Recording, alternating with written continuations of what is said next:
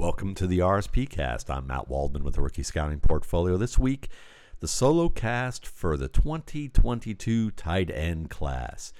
What do I look for from tight ends? How it differs from the, the NFL scouting that we see, at least in uh, media scouting in general, and probably in the NFL, at least from folks I talk to. And uh, we'll look at some of my tiers as well. First, listen, you know, the RSP should be available April 1st, just like it has been since 2006, entering its 17th year.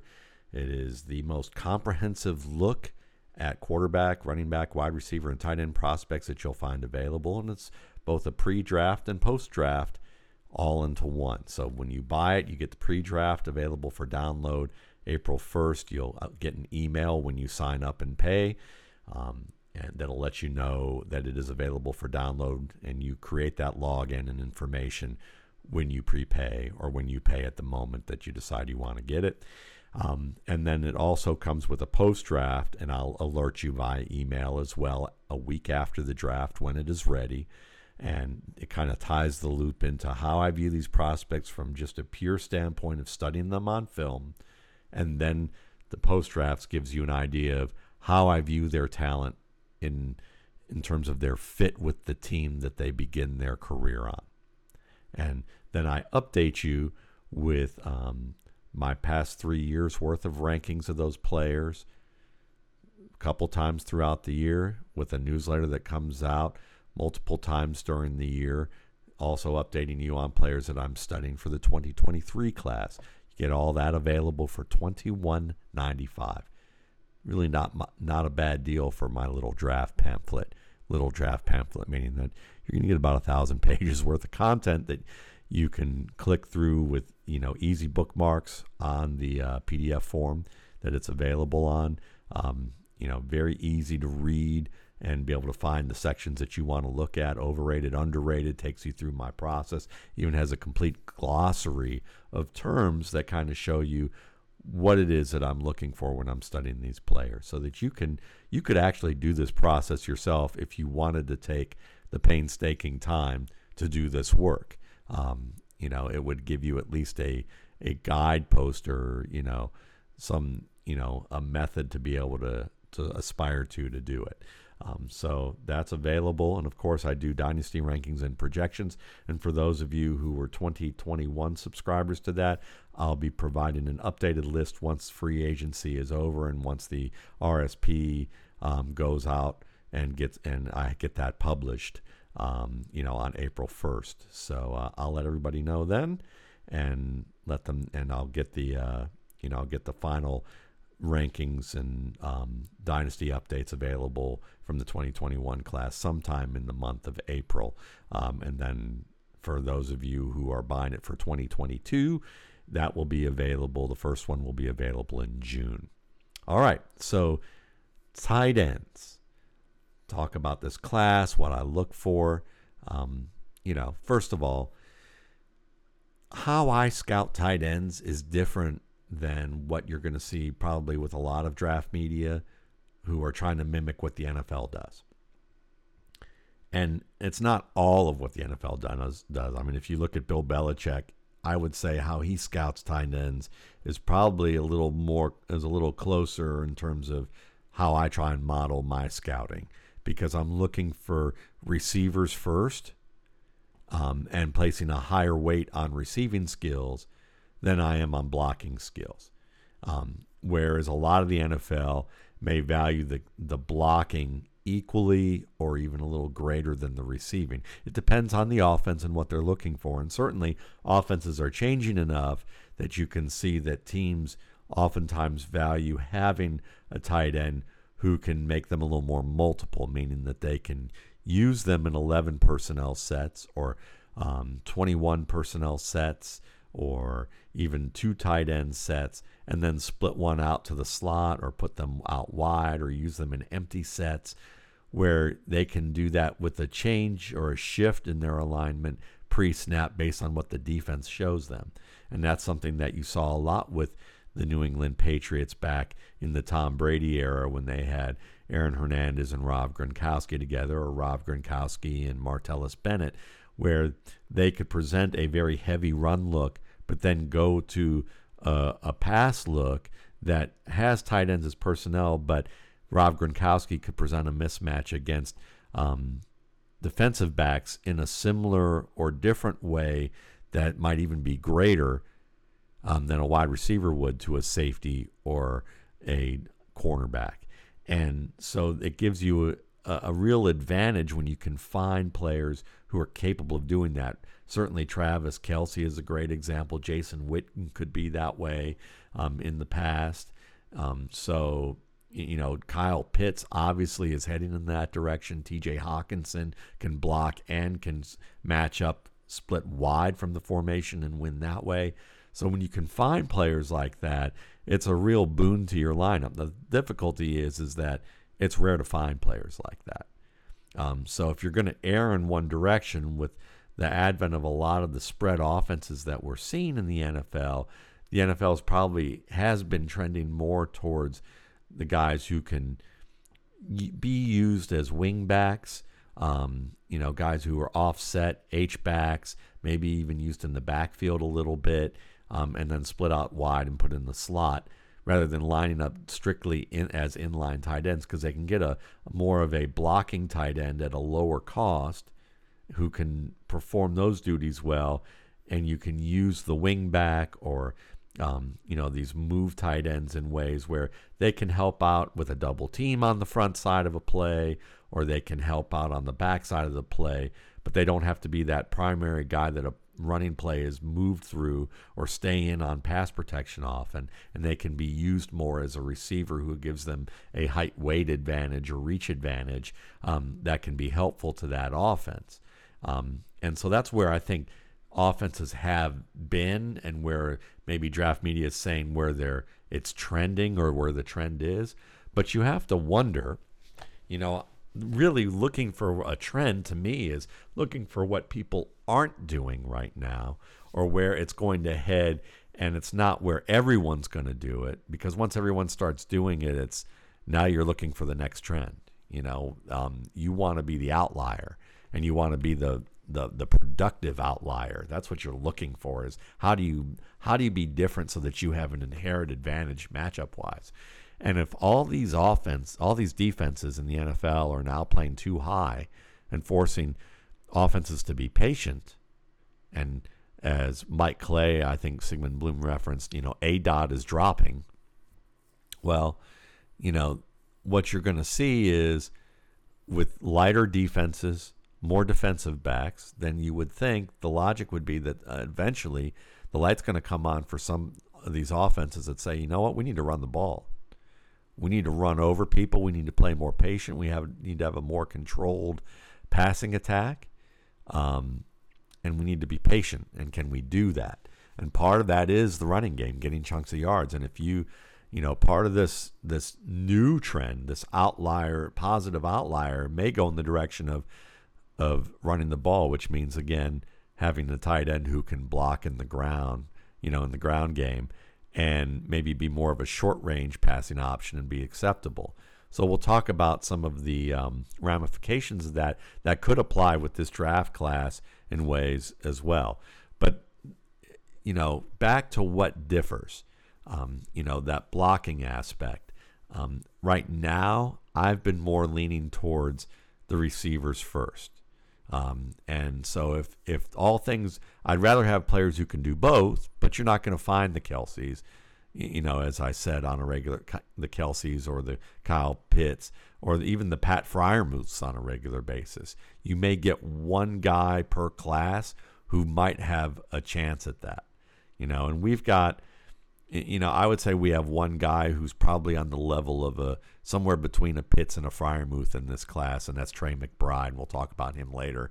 And then there's about you know three to five other guys who I think can be, you know, a lot like a Mark Andrews. Um, in some respects, you know, give you kind of what Mark Andrews does if the system fit is right, um, and some other players who are, you know, that you might put into that type of a, a mold where they're more receivers than blockers. Um, but they can get the job done as blockers as long as you scheme them intelligently for what they can do. So, you know, from a blocking standpoint, one of the things that I look for, I, I look for the sim- same things. I just weight them a little less. For instance, I'm not really looking for guys, you know, it's not a primary thing for me to have guys blocking on the front side of the play. That's great if they can, and that puts them in, in a higher end tier. But what I'm really looking for are just the basics with blocking. Um, and for me, that means that they get their feet set in a balanced position um, for the block that they're going to be operating um, or, executing, excuse me, that their hands are tight when they're supposed to be for that type of block. If they're not tight, then they need to be set in the position that you're looking for. For instance, if you're trying to turn a defender, um, you know, you might have one hand in a wider area to the side that you want to try and push and turn someone. Um, and so you you know you want to understand a little bit more about what your hand position is going to be. I want to see them be able to deliver a punch and roll through the hips when they deliver a punch because oftentimes you see a lot of tight ends when they block they they jab outward rather than uppercut. Um, and when you jab outward, you're extending forward. You're leaning, you're leaning your pads and your head forward, and now you're overextending into the contact.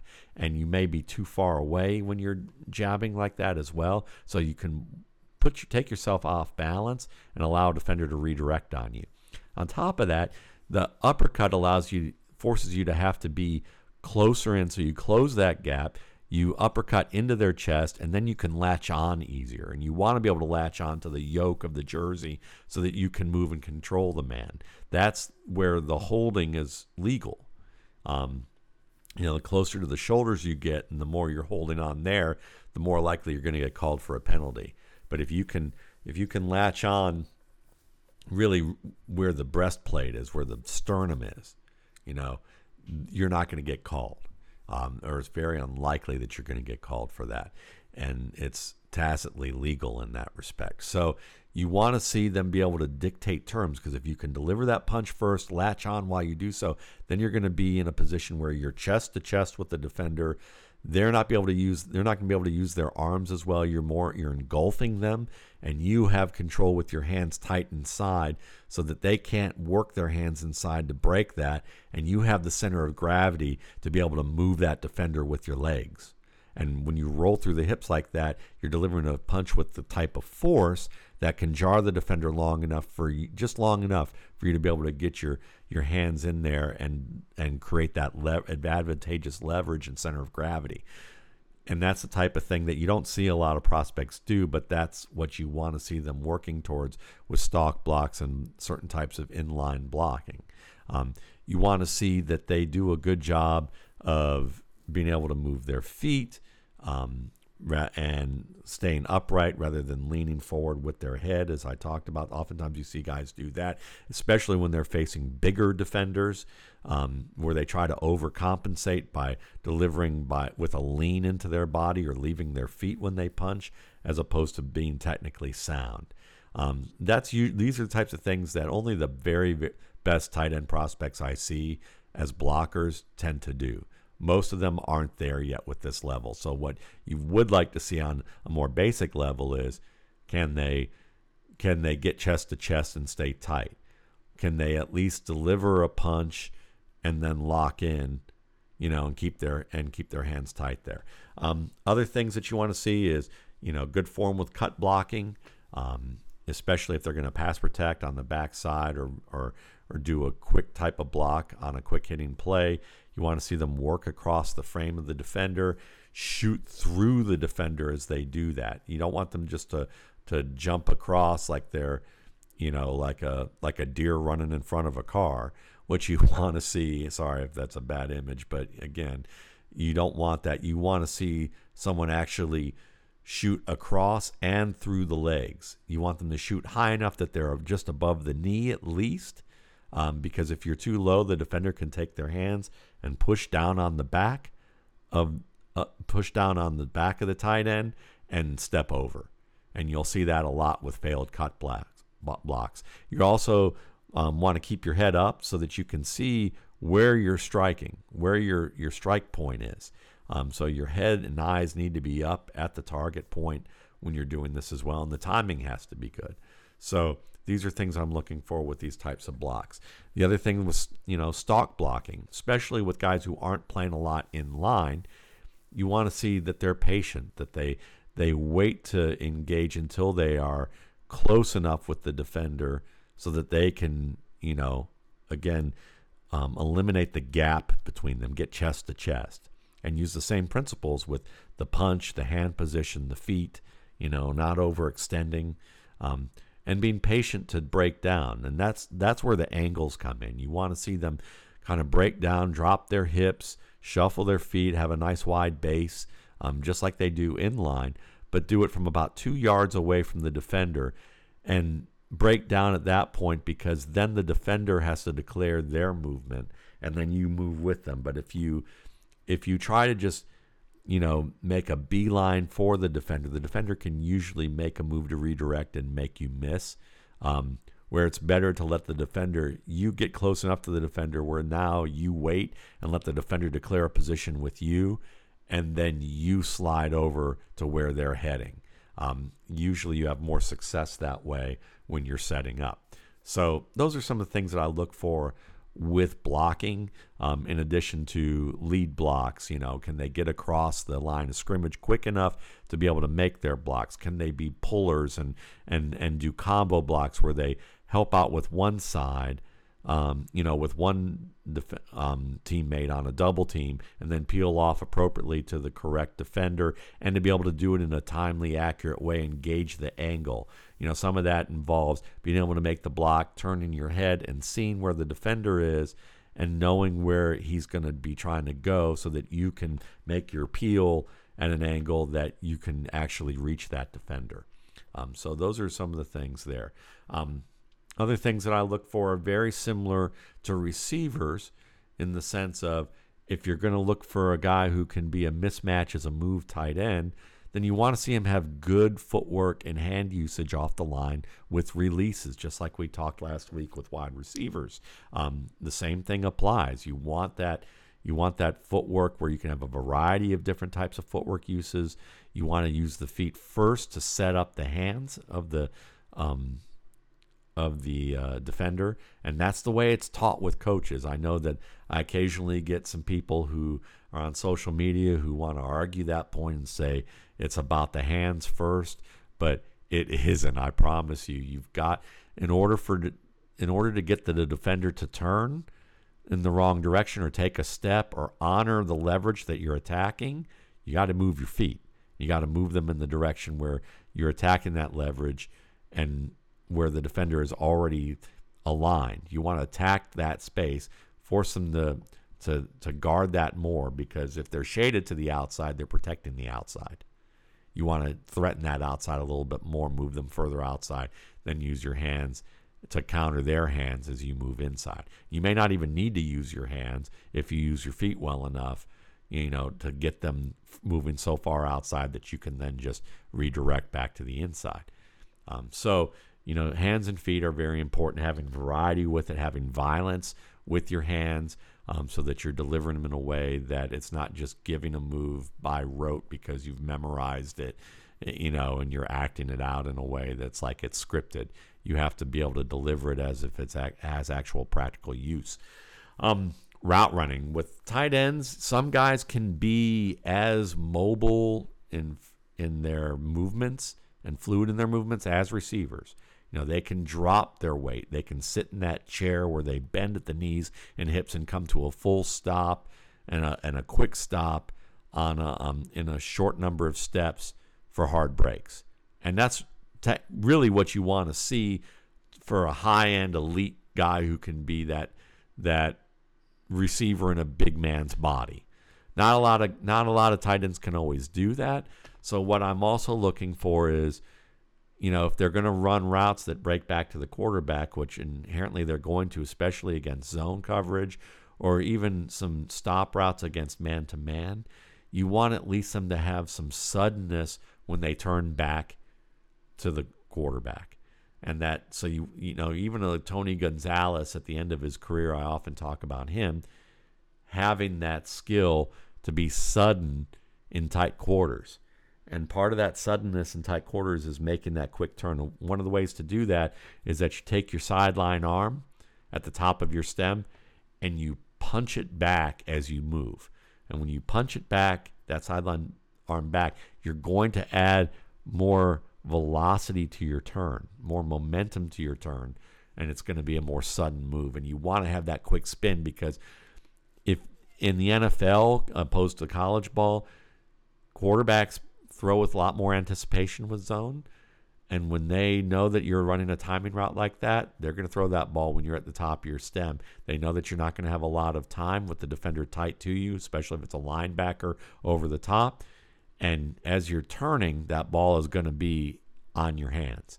So you need to be good at getting that sudden turn because that's all the separation you're going to get. If you're a top tight end in the underneath range, that's all the separation that you need. And that's what often can make tight ends play for a long period of time, well after their athletic, um, you know, their athletic peak has has passed. You know, Tony Gonzalez, Antonio Gates, Jason Witten, um, Todd Heap. You know, those are examples of guys who, after their speed left their games, they still had that suddenness because they had the technique and they were able to um, they had the, still had the hand-eye coordination, the anticipation, the technique to be able to make plays in tight coverage like that. I used to joke that it was old man game, something that Eric um, Stoner would joke about with me too. You know, like the guy who, if you play basketball at a gym and there's a guy my age who's basically whooping the ass of somebody half their age because they understand the post-up game, the passing game, and they know the moves that they make, they can be sudden with them. They don't have to dunk on you. They don't have to be able to run the court. They don't have to run all over the the court to try and get open. They can take the ball with you glued to them and they can handle themselves in that tight area because they don't need all that separation. They have all the technique they need and all the savvy they need to be able to win with leverage, with timing, um, you know, with anticipating what their opponent is going to do. And tight ends do a lot of that. Their lane oftentimes is the underneath coverage, the underneath zones. You know, um, another thing that's different with tight ends and with wide receivers with route running is that you oftentimes can leverage their height a little bit more and their frame a little more. So back shoulder plays can be a little um, have more value than just hard breaks with the weight drop. You know, um, you know, whereas with wide receivers, you need to see them be able to have the weight drop with comebacks and um, curl routes and certain digs. Um, you know, these are types of routes that set up, um, you know, vertical routes in on the perimeter passing game that a lot of tight ends aren't going to run you can most tight ends, even the top tight ends, are going to run in the middle of the field. They're more like slot receivers in this respect, and maybe you'll use them occasionally on a jerk route where they will have to drop their weight. But if they're not good at that, but they can, they're good at stretching the seam. They're good at running slants. You know, there's a lot of ways that you can use them that you don't necessarily have to use them on that, you know, on a handful of routes that maybe receivers would run.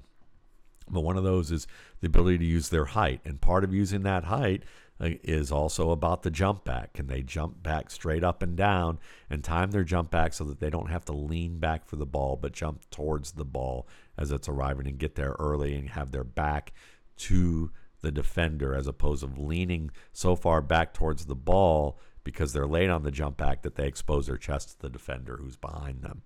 And so you know the jump back can be uh, have elevated importance um, you know in terms of positioning with the route game. The same thing goes with um, you know being able to turn through the catch point so that you know with back shoulder plays that as you make the catch your back begins to turn so that your back is turning through the catch point so that at, as you make that catch you can get your back towards the defender and prevent them from being able to reach in and catch the ball. So those are those are valuable assets to the to the passing game for a tight end that can make up for whether or not they don't have the elite skill with being able to bend on certain timing routes. Um, you know, other thing is hand usage at the top of their their stems. You know, that's another way that you can get some extra um, separation. Um, being able to use the arm overs, the wipes, um, to be able the sheds to be able to work through contact that, that's playing off coverage on you as you make that break. You know, I think it's ele- there's elevated importance to being able to make catches against tight coverage being a tight end because again, it's you're more of a trust throw player in these situations, in mo- more situations than underneath coverage than a lot of receivers will be. Um, you're especially if you're being um, targeted in the short range of the field. So that has value to me. Um, that's a little bit more elevated um, from that respect as catching after contact, being able to take hard hits in, at least in the back. You know, if you if you are a tight end and you can't take hard hits to the back and make those catches within the first 10 yards of the line of scrimmage on stop routes, um, you better be unbelievable in the deep game and in the perimeter game. And if you're not, most, you know, if you're not and you can't do the do the underneath stuff in the zone, um, you're not going to be relied upon much as a receiver, except on maybe play action passes to the flats where you're running wide open and get a little bit of a runway, you know, towards a chasing linebacker downhill you know, or maybe running some crossing routes on occasion. Um, so, you know, those are things that I'm looking for from a route standpoint, as well as just understanding zones, knowing that, you know, if you're split in a bunch formation with receivers, um, or if you're bunched with receivers, or you're split in a trip side set, or if you're singled out on one side and you're playing against zone, you understand the triangle of the corner, the safety, and the linebacker, and know they and know how to be on the same page with the quarterback on where you need to settle and what type of route you need to run in those situations so that you and the quarterback can be on accord and make plays. You know, so those are some of the things there. Um, you know, in terms of how skilled a player is after the catch, I mean, again, that can help a player in, in terms of, you know, what a team's looking for but I'm just looking for guys to transition quickly downhill as just the basic level of skill. You know, meaning that once they catch the ball facing the quarterback, do they get north south immediately? They don't waste time trying to make a move or trying to run outside people. They try and push their way downfield or even back their way downfield. Cade Otton did a great job of that from my evaluations of that. He would understand before his break where the defender was, make the catch, and know that if it was a third and four, that he could back his way for yardage as opposed to trying to turn, get lose his momentum, and wind up getting stuffed and forcing his team to punt. I think I saw him do it against Oregon, where he made a play like that that impressed me. It just showed me the type of football awareness that you're looking for in terms of, you know, what you see when you run a route in terms of coverage. You know, what you need to be thinking ahead of when you make the catch, and then how to move and use your frame to gain yardage and showing the vision and decision making that's embedded with you know the down and distance and the game situation and the coverage. And those are all examples of integrate that's an example of integrated technique where you're integrating all these different facets of skills into you know one singular type of action you know? And that's what separates you know a lot of the the higher end prospects from guys who are going to be drafted on the third day or signed as UDFA's, or guys who eventually make it in the NFL and have long careers as contributors and starters, and guys who rarely see the field and bounce around. All right. Um, you know, beyond that, um, everything else is kind of individualized towards the player. So let's move on towards, you know, this class as a whole.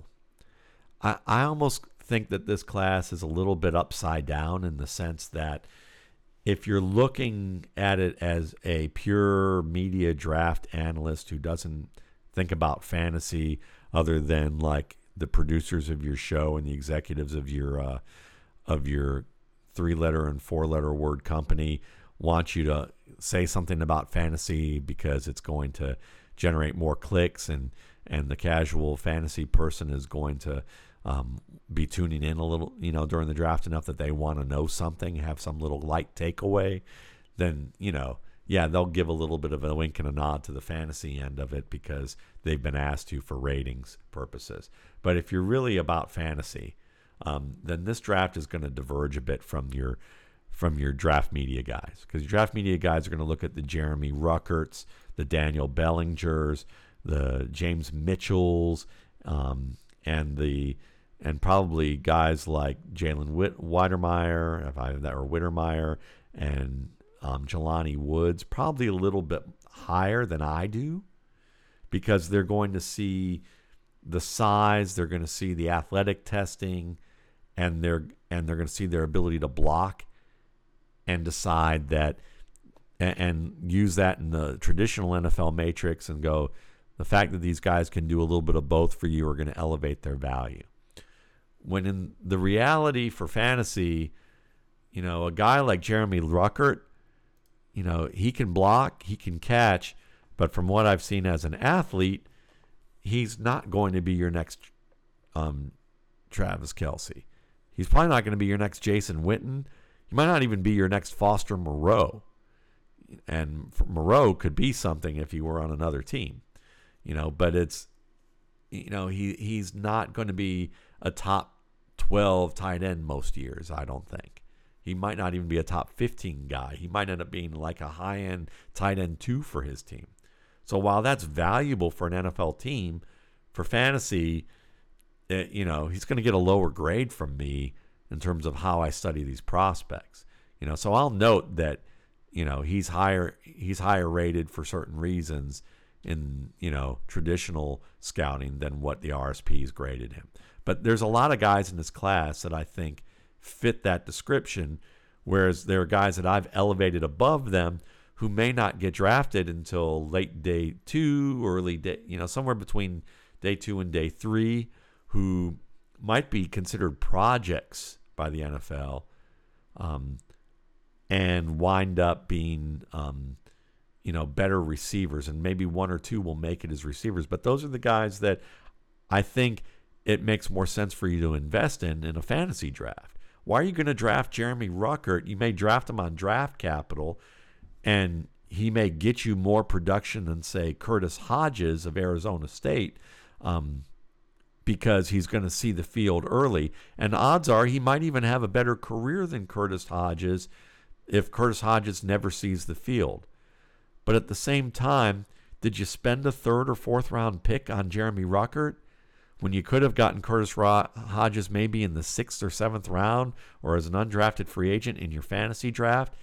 And there's the chances of Curtis Hodges becoming a top 10 tight end is probably higher than Jeremy Ruckert in terms of ability, in terms of their um, athletic upside, and what what could happen if they if he lands in the right situation. Even though Ruckert's opportunity to just get weekly production on some level, even if it's like two catches for 11 yards, most as an average, you know, that may be something that Ruckert has a better chance of. He may have a better chance of seeing the field more often um, because of his draft capital. But if Curtis Hodges breaks that seal because of his ability, his upside is greater. And so I would rather steer people towards the late round draft picks at tight end for upside, knowing that they're in most leagues they're not that valuable unless you're in a 1.5 PPR situation or you wind up with that exceptional elite athlete, um, you know, at the top of the boards who is a, you know, a top five player perennially. So, uh, you know, that's kind of why I see that's a little bit upside down in this respect. Because in my first tiers, you know, my first couple of tiers, you've got guys like Trey McBride, Charlie Kolar, Cade Otton, Greg Dulcich. You know, those are guys that, to me, they they're going to have that combination of being able to block well enough, either to be the wing back or H back, or in some cases like McBride and Otton, can be an inside blocker, can be an inline guy in a two tight end set or as a single tight end, but they can also be split out and and be used um, a little bit more dynamically, at least in McBride's case. McBride, to me, if we talked, I made fun of um, Pat Freiermuth kind of saying he was Rob Slokowski, and I don't think that was an original by me. I'm sure I got that from seeing somebody say it on Twitter. But Rob Slokowski was somebody that I said could probably wind up being close to Rob Gronkowski's rookie production on the right team. And sure enough, he was only about three or four points away total from Gronkowski's um, rookie season, um, which was good enough to be a top 10 um, fantasy season for a rookie at the position ever. You know, so Pat Freiermuth was pretty darn good. I think Trey McBride is in that vein of Rob Gronkowski wannabe types in terms of how media wants them to be. So, you know, if Pat Freiermuth is Rob Slokowski, I've jokingly nicknamed Trey McBride um, H. H. Kowski as an H-back Gronkowski because he's built more like an H-back at 6'4", 246. I like his game. Um, I think he's you know he's very physical. He knows how to use his pads. He's someone that can block for you, but also be able to make some vertical plays because he's excels in tight coverage. He's that. He, there's a little boom bust there with him because he's going to need a quarterback who trusts him. But once that quarterback trusts him and can make those trust throws, Trey McBride will go up and win that ball. I think he has elite ball skills in terms of being able to make the catch away from his frame. And of course, he can take contact. He's a very rugged player. But the underrated thing about McBride as a receiver, or not even as a receiver, it's as a runner. He's, you know, I'll I've said that he's kind of a bull in a china shop um, action figure set. Um, as a runner, dropping his pads, running through people, but he also has uh, some skill with his footwork. He can get his knees high and his feet high enough to avoid some of the trash of defenders shooting low for him or defenders on the ground reaching for him that you don't often see even good running backs do. The best running backs do that well. But the fact that I see a tight end doing it, that's encouraging. And I think it's going to be kind of a hidden asset of his game as a runner after the catch. People say, well, he's not very fast and he's not unbelievably fluid, but he always seems to make people miss. You know, you could just hear like a, you know, Troy Aikman talking like that or a former linebacker, somebody who knows, you know, has no experience studying, you know, ball carriers, doesn't know what they're seeing, but they they know what they're seeing, but they don't know how to explain it. That's probably the best way that I would put it. McBride has that Alvin Kamara quality of being able to get his feet up to avoid a lot of trash and break more tackles than you would expect from a guy of you know his mobility. Charlie Kolar, um, you know, he and Cade Otton are interesting. They're kind of diverging guys because where Trey McBride's kind of a Trey McBride's kind of like the the convergence of the two styles of play of Kolar and Otton. Um, whereas Kolar's more the finesse player who really understands how to create good leverage as a route runner and then get open, and and he can win in tight coverage very well. Um, and he's a big, you know, he's a, a 6'6", 252. He's a big enough to play in line, but he blocks more like an H back. Whereas McBride's um, Dimensions are more like an H back, but he can block in line. And I think Kolar's more of that guy you want to stick on the backside of plays, whereas I think McBride can play front side and backside eventually. Um, and Kolar's not going to run through a lot of people. He may push a pile, he may break a tackle occasionally, but he's more of that Mark Andrews type of player who can find the open zone, make the tough catch if it's near him, anywhere near him, and you know, and be able to move the chains for you and occasionally make a big play.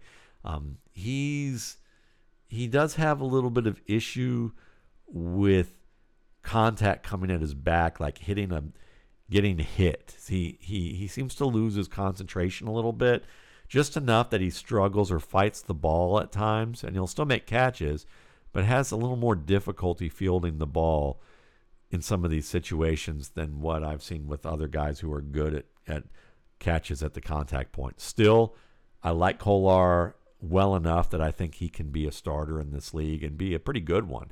You know, meaning that he can give you fantasy production um, in peak years as long as he's surrounded in a he's in a good system with a, a decent quarterback. Um, Cade Otton is more of that traditional inline guy, even though he's not much. He's you know five pounds lighter than Kolar, and he's an inch shorter. He's built more like an inline tight end, plays more like an inline tight end. Very good blocker. One of the things that I love about his game as a blocker is that he seems to understand leverage well enough and how to time it so that he'll let a defender go where the defender thinks he wants to go, and then Cole and then excuse me, Otton will then turn in knows where to turn into that defender and when at what point and be able to push that defender away from where he wants to go but but by using the defender's momentum to um, the defender's disadvantage um, Otton is very good with his hands as a blocker in that respect. He's also very good as a receiver. He makes plays after hard contact of all sorts, um, but I haven't seen him used a lot on the, the, the type of routes that McBride or Kolar would get. Otton was really used more often as a play action underneath guy or an outlet or someone used just in the against zones where he wasn't asked to to win a lot of targets in tight coverage as an athlete. And so if he can show that and show that he's very good at that, he might be the best tight end in this class. Um, but I didn't see instances of that in two years of studying him. Um, I saw a lot with McBride. I saw it with Charlie Kolar often enough. Um, Otton, not quite, but he's probably the most well-rounded tight end in this class, at least up there with McBride. Um, Dulcich is more of a more like Kolar in the sense that he's more of a receiver than blocker, but he can block and turn some guys. But he's kind of stiff, kind of stiff in the hips um, and, and in the knees where you don't see him bend a lot. He can bend just a little bit with some hard breaks, but not deep enough to be really sudden and, not have to take extra steps with some of the some of the routes that he's running with some of the breaks. But he's someone that can make. Um, he really tracks the ball well, um, and he has good speed. He's the probably the fastest of the the four guys that I've mentioned right now. Um, and so that really gives him some nice upside, quickness and speed. He can definitely win up the seam. He's a tough player who can take contact and he make and he has ability to separate late in a route and he has violent hands with his um, release skills. Now the release maneuvers are a little on the predictable side right now. He tends to favor a couple of, of them, and you want to see a little more variety. But the fact that he performs the ones he performs so well just is an asset means that as he adds more to his um, repertoire, he's going to be good at them. Um, you know, looking at the next tier, I've got a lot. You know, I've got, I would say maybe, you know, one, two, three, four, yeah, five guys in my in my third tier, and these are the guys that where it gets a little upside down. You know, where you would be expecting the Ruckerts and the Mitchells and the Jalen Jelani Woods, and you know they're not there. I have those guys in the third tier. You know where I'm looking more for the guys who can give you that upside. You can get them in the later rounds and get them at, at a relative value. Um, Curtis Hodges, I talked a little bit about. He's one of those guys. You know, 6'8", 257, and he has that 4.28 20 shuttle, 7.143 cone drill. I value that way more than – his 4.85 40. I don't really care about the 40. Greg Dulcich has a 4.61 40. That's fine, you know. But Curtis Hodges has a 4.28 20. Dulcich has a 4.37 20. Both are good, but the fact that Curtis Hodges is four inches taller and nearly 15 pounds heavier and is quicker and has better acceleration, and you're really going to target, you're not targeting him on 60 yard passes. You're targeting him on you know, routes 15 to 25 yards from the line of scrimmage. That's where the acceleration is going to matter. And Hodges has that acceleration. And he's fearless as well at the catch point. I've seen him make some catches in the red zone where he's had to dive towards an oncoming defender and actually take fouls that, you know, take penalties for, you know, dangerous play to win the football and do it like it was nothing. Um, he has good pad level. He can run for power. He's going to push a pile and drag people. Um, he breaks tackles and he's nimble for his size. I mean, obviously, 7.06 three cone drill, Dulcich 7.05. Not much difference for a guy two inches taller, 15 pounds heavier, or nearly 15 pounds heavier. Um, so, you know, that's worth understanding. Oh, excuse me. I have Hodges at 7.14 as his three cone drill. Still, that's still fast enough. It's still in the same tier essentially as as Dulcich. So yeah, Hodges is a guy probably going to go later. People talk about as an intriguing player um, who will be a project. He's the type of project I think you want to invest in later in fantasy drafts. Cole Turner, another interesting guy in that realm because again, six six. Um, he's long, lean, played at Nevada with Carson Strong very good ball skills. I think the best thing about his game is that he makes plays well away from his frame, high, low, um, one side or the other, often with throws that require him to make the late adjustment. He's very fluid. He's not, you know, he has his 441 20 shuttle isn't bad. It's not as good as, you know, Dulcich or Hodge, but he's got that short area quickness, 7.06. And that's and you see it on tape. He moves very well within the radius of his of it where his frame is. You know, Kolar is a similar way.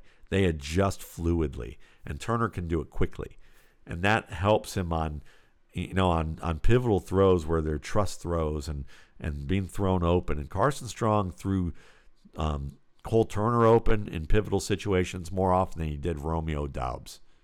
You know, and Romeo Doubs gets much more acclaim as the go-to receiver in that offense. I would argue that Cole Turner was as much the go-to receiver, if not more so, in pivotal situations, um, from what I saw on tape.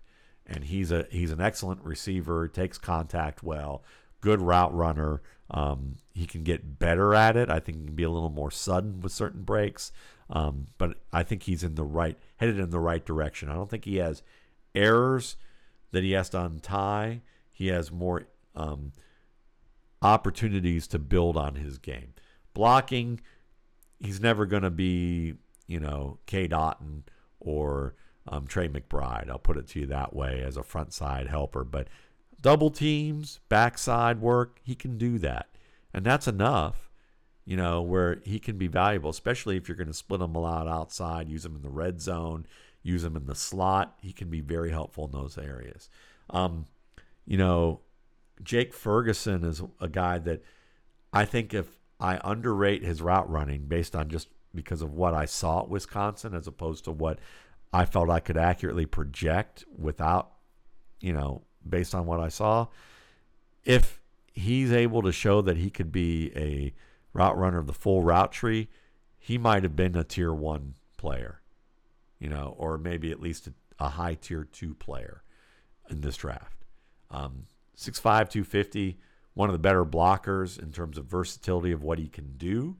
Um, and then he's a skilled route runner with the underneath routes, with the delayed releases like screens and different play action releases.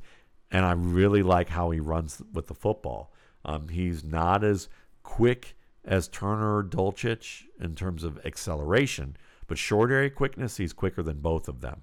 Um, 4.81 um, 40 time, not unbelievably fast, but he's not an absolute slowpoke either at the tight end position. He's quick enough to get yardage, and he has good vision, and he finishes with the pads, with physicality. He's an all around good tight end. He's the type of player that he's the type of guy that I suspect will probably not break through as an every year starter.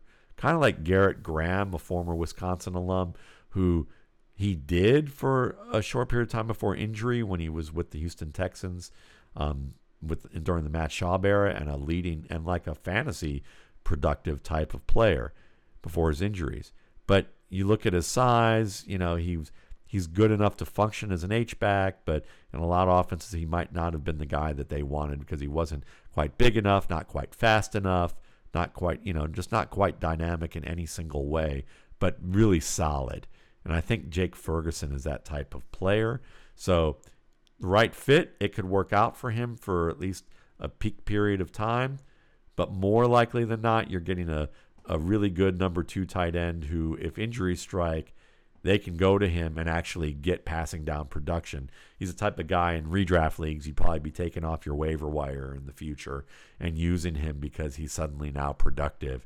And, you know, then people will be like wanting him for the next year or two or thinking that he's going to be good and he's broken out and he winds up like Cameron Brate, you know, um, overtaken by somebody else, you know, because he's a good supporting cast player but not really the main primary guy you want. Um, Jalen Wydermyer is interesting just because he's very fluid. Even though he ran a 5.0340 and his, you know, overall, you look at his tape and that 5.0340 pretty much shows he's slow. He's he's just slow. A lot of these Texas A&M players that I've seen in terms of receivers or in recent years have been kind of slow. Um, and he he's one of those guys. But he's very fluid. He has strong hand-eye coordination. He's he has potential as a blocker. Reminds me a lot of Dion Sims, the former Michigan State receiver, who was savvy, physical, um, you know, fluid, could catch for you, but may never be a tier one starter. May be more of a contributor depending on the team he's with. Um, it'll be interesting to see how teams rate him. You know, I think he had a top 30 visit by the from the Cowboys, which means that he may they may just say it doesn't matter. We think that this guy tracks the ball well, works well in the in zones, and he could be our Jason Witten type or our Martellus Bennett or Jermichael Finley type, where we're slower, maybe slower on paper, but they function well anyway. So I'm kind of okay with holding out hope for that. You know, probably the last guy in this tier who will be the first in this tier for many other people will be Isaiah Likely. At, at 238, running a 4840 and a 457 20 shuttle and a 7333 cone drill, all those times, especially for that weight, are slow. Okay, they're just slow. They're they're slower than Ferguson, you know, much slower um, in terms of the three cone drill um, than all the guys I mentioned in this tier. And so when you look at that, you you have to wonder is you know is he ever going to be quick enough? Now the argument could be that if NFL teams look at his small school background at Coastal Carolina and say, you know what, the funding hasn't the funding isn't anywhere near what you're going to see at an Ohio State or a Texas or a Georgia or Alabama or LSU.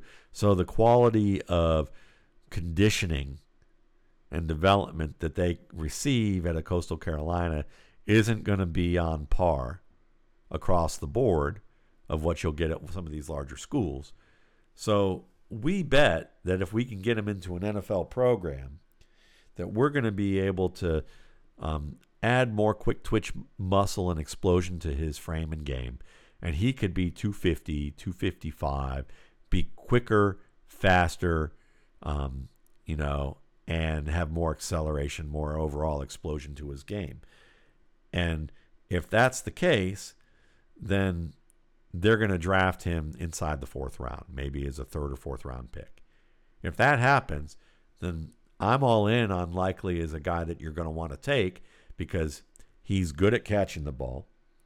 He's a fluid athlete, even if he's not an explosive one.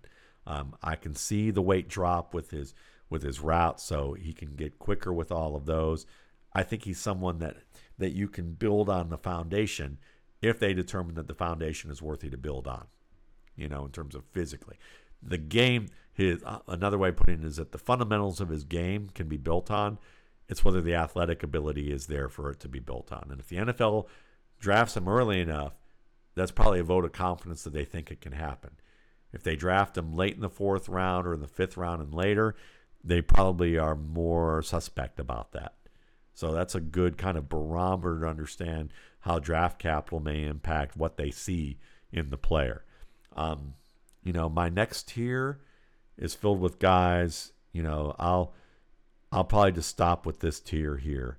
Um, but there are few guys like Grant Calcaterra, who was with Oklahoma and then finished at SMU after he retired from a concussion history and, um, you know, joined the fire department and then decided to come back. And he's a very good receiver in terms of being able to catch the ball above the rim. Um, he's a good zone receiver. Um, I didn't particularly, you know, he's fast enough, certainly, in terms of 40 speed. He's probably quick enough, too, um, from what I've seen on film. He catch, there's some, there's some issues with catching the ball that are on the numbers that he has to fix a little bit. The diversity of route running could probably be a little bit better. Blocking really isn't all there. Um, but I think he can be a nice role player for a team. Um, but does that translate to fantasy production? A little boom bust. Not to mention the concussion history. Um, James Mitchell. Um, this is a guy, this is someone who really, when you look at his play, he's built like a move tight end who you would draft in the first two to three rounds. He might, I bet, he even has the athletic ability that would be on par with that after he recovers from the ACL tear that he had in October. But tracking the ball, he has some issues there. Um, there's some, you know, and it's not with catches that will get him. It's not the catches that can give him a career where every year he gains between 300 and 500 yards. You know, that's those catches he can make. It's the catches that separate the three to 500 yards per year guys from the 800 to 1300 yard, yard year guys, you know, the, the elite guys. It's the ability to jump back for the ball, time it well, have your hands where they need to be to meet the ball. Mitchell seems to have an issue with that. The further the ball is, um, the further the route takes him from the line of scrimmage and the further the throw travels, the more issues he seems to have with some of these tracking um, opportunities when he has to try and win the ball um, against tight coverage. Blocking can be better too. So the the framework is there. Like the game look, he looks like the guy that when he gets off the bus should be a good player. Um, but it's not completely there. I don't want to use the old Joel Buchsbaum phrase, looks like Tarzan, plays like Jane, because I don't think it's like that necessarily. But I do think that he's more of a guy that that he looks better on the surface for the the basic things that he can do, but the elevated skills just aren't quite there. Um, you know, Daniel Bellinger, he's a riser in this draft class, but most of what he can do is block. He drops way more targets than than he should for a guy who's a riser, whether they're contested or not. But when they're contested, he can't take a hit and catch the ball, not hard hits in the back. And that's something that you need tight ends to be able to do who are not dynamic down the field. And he's not dynamic down the field from what I've seen. I mean, he's most likely a guy that you can use on play action, get them out in the flat, have them work stop routes, you know, underneath that type of thing, and then have them block. Um, Sean Dykes is interesting to me out of Memphis. You may not know much about him. He's six feet two twenty, so he's not really a tight end. I think he's more like Larry Centers which means he's probably not going to be in the league for very long, other than on special teams at best. And he might be playing in an alternate league, but he can catch. He can block for, you know, assignments that are befit for his size, which is more like a running back. Very good pass protector. Um, so he could have a possible career as a utility back for a team that, you know, if he plays well enough, he could be a real find as that kind of niche utility back that we don't see very often and on a, on the right team, he could be a high volume receiver in that respect. But I don't think it's going to happen. I mean, it's like I see the window of possibility, but it you know it it's unlikely that it's going to become a reality. The same's true probably of Garrett Prince, um, who is of UAB, former receiver, 6'4", 241. He's 4'7", 740, 4'4", 620, 725, three-cone drill, 32 and a half inch vertical, shows on the field. Like at UAB in his conference, he's quick enough, he's fast enough, he can win down the field against zone coverage and then sustained separation on some of the vertical routes. But he's it's not going to work in the NFL to the same degree. A guy who has those athletic metrics is Jelani Woods. Um, 46140, 4220 shuttle, 37 and a half vertical leap at 6'7, 259. You think, oh my goodness, this guy is. You know, I had somebody ask me on Twitter, is this guy like in the Kyle Pitts tier of like, because of his athletic ability, does he have that kind of potential? The answer is no. The simple answer is no. The more nuanced answer is that when you watch him on tape, the only time I've seen him in two years, really three years of tape, translate some of that athletic ability shown in drills or in, on, at the at the pro day onto the field is as a runner in the open field when he's built full up to full speed and there's a safety trying to cut off his path and cut his legs and he can make a quick stick to a stop and dip back inside in very impressive fashion at full speed at his size. But I've only seen him do that I think twice in his career. The rest of the time he doesn't look that fast. Um, he's got build up speed. So but he's his acceleration just does not match the acceleration I saw in in the in, in, you know in the pro day.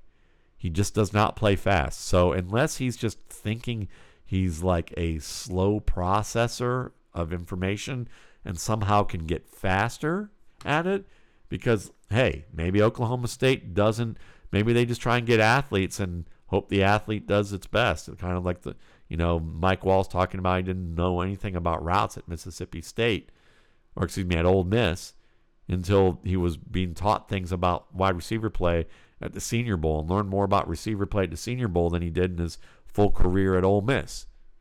If Jelani Woods is in that kind of scenario, and I could certainly see how Oklahoma State could possibly be that type of scenario.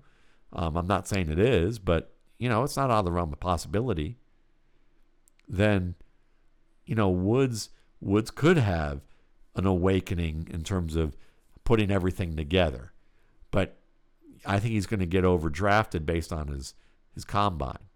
Um, excuse me, his pro day, because the skills aren't quite there. He's good enough with the athleticism he shows on field and the skills that he has to be a, a develop into maybe a second or third tight end on a team and give you moments where you go, oh, that was a nice play. But, and he, you know, but I don't think he's a guy that's ever going to pose a matchup problem on the level that that his athleticism may, um, you know, advertise. And the same, you know, in Ruckert, I already talked about him a good bit, and just in the sense that he can catch, he's good in zone coverage, he's got re- reliable hands, he can block, He's not a great blocker, if you ask me, you know, but he's good enough at just about everything to maybe become a low end starter temporarily for some teams, but probably have a career as a number two tight end, you know. So those are the guys that I found most interesting in this class, um, in at least the first three to four tiers. And, uh, you know, if you want to learn more, you can Find out more about these and other positions on my podcast at Matt Waldman's RSP Scout Talk or the RSP Cast. You can also find them at the Rookie Scouting Portfolio available at mattwaldman.com. And for those of you, just a note, who donated to John Hodgins um, GoFundMe, you know, I, I, just want to thank you on behalf of John. He's sincerely appreciative.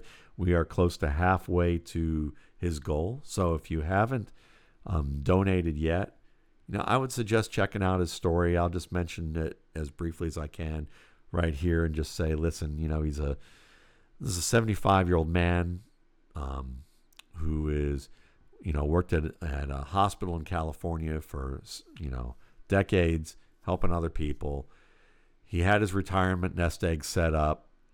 He rented a house, he and his wife, and they ended up basically victims of a home invasion and, and assault with a deadly weapon, and the the the assailants in jail for the next 20 plus years. So that's not going to be an issue. But what was an issue is the fallout of this crime because the house that they were renting, they were kicked out of basically due to the damage. The, the, the tenant just decided to sell the house.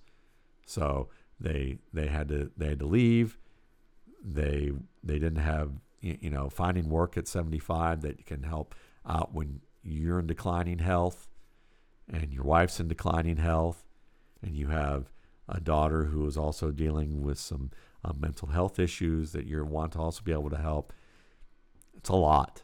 And uh, you know john tried to take it on himself like i think most people would try to do who you know and being the parent that he was and being you know and being someone who's been you know an active part of his community and and holding a stable job for as many years as he did it, it just got worse and worse as he got ill.